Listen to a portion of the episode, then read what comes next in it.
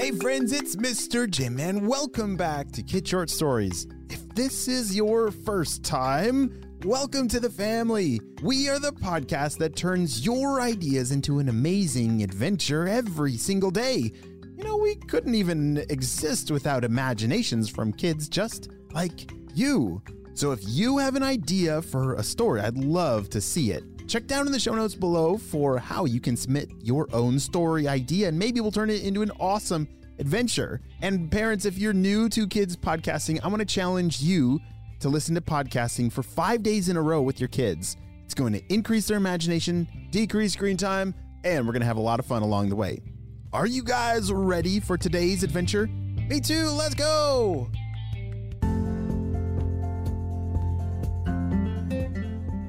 Isaac and his best pal, Peppy the puppy, were sailing on their sailboat when a sudden windstorm began. Hold on tight, Peppy! Isaac called over the roaring winds as he tried to gain control of the sails. He yanked the ropes and chains as hard as he could, but the wind was too strong. Ah! Isaac yelled as he grabbed onto Peppy.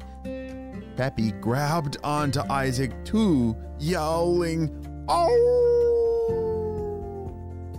They held on to each other tightly as the wind propelled the boat towards shore with a crash. The sailboat skidded into the sand beach, and the two friends toppled off the boat and onto the ground. Isaac sat up and brushed the sand off his face. Peppy ran over to him, tail wagging. barked Peppy as he took a big lick at Isaac's sandy face. Yuck, Peppy, you can't eat sand, Isaac told his pup, but Peppy ignored him and began licking the sand beach instead. Oh no. Oh no, dogs are not supposed to eat sand, right? what is he doing? wondered Isaac. He picked up the sand and gave it a closer look. It was brown and tiny like sand. He felt it. It was gritty like sand. He sniffed it.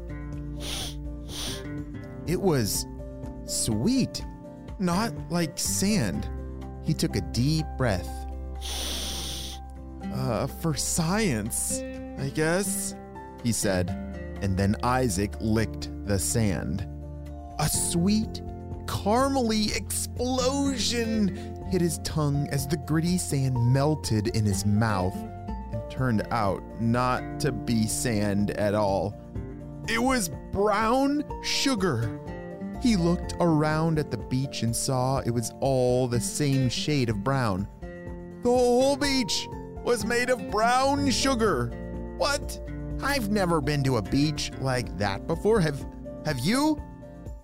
Peppy, stop eating the beach. You have to find out where we are. Isaac called to his pup. Sadly, Peppy stopped licking the sugary ground and moped back over to Isaac.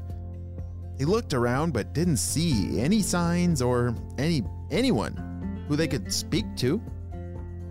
Those look like trees over there. Come on, let's see what's behind them, decided Isaac.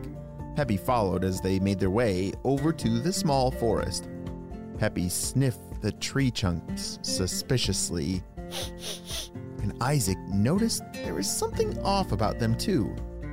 Hmm, tree trunks are normally brown, right? He asked Peppy. Peppy nodded and took a bite out of the trunk he was sniffing. Then he made a face. Gross. Broccoli. Peppy growled through the mouthful of broccoli tree. Isaac didn't need to try this one for himself. This time he believed Peppy. Something rustled in the broccoli heads above them, jumping away above the ground. Look, Peppy! There's someone there!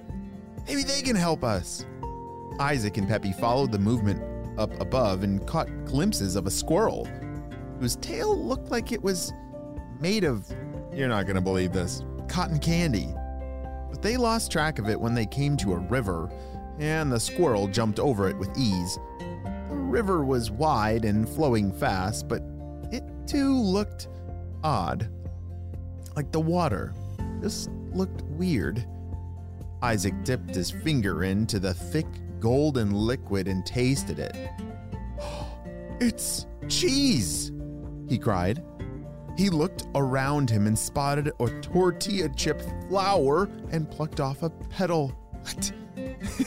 he, he dipped it in the river and ate the crunchy, cheesy chip. Mmm, nachos, my favorite. Together, Isaac and Peppy snacked their way through the land, looking for someone to talk to. After the brown sugar beach and cheesy river, they assumed everything was edible and taste tested it all. Muddy puddle? Nope. Pudding puddle. A snowy field? Nope, that's frosting. Uh, with sugar cookie flowers, perfect for dipping. Isaac was sampling the foamy marsh water and discovered it was really mashed potatoes. When he saw something moving through the hot dog cattail plants, Hey, wait, come back, called out Isaac, and Peppy bounded after it. He disappeared behind the reeds and cattails, and then Isaac heard a loud, frightened Meh. Isaac waded through the mashed potatoes and gravy after Peppy. On the other side of the marsh, he spotted Peppy trying to calm down a sheep. It was not a regular sheep with soft, fluffy wool covering its body. This sheep, what?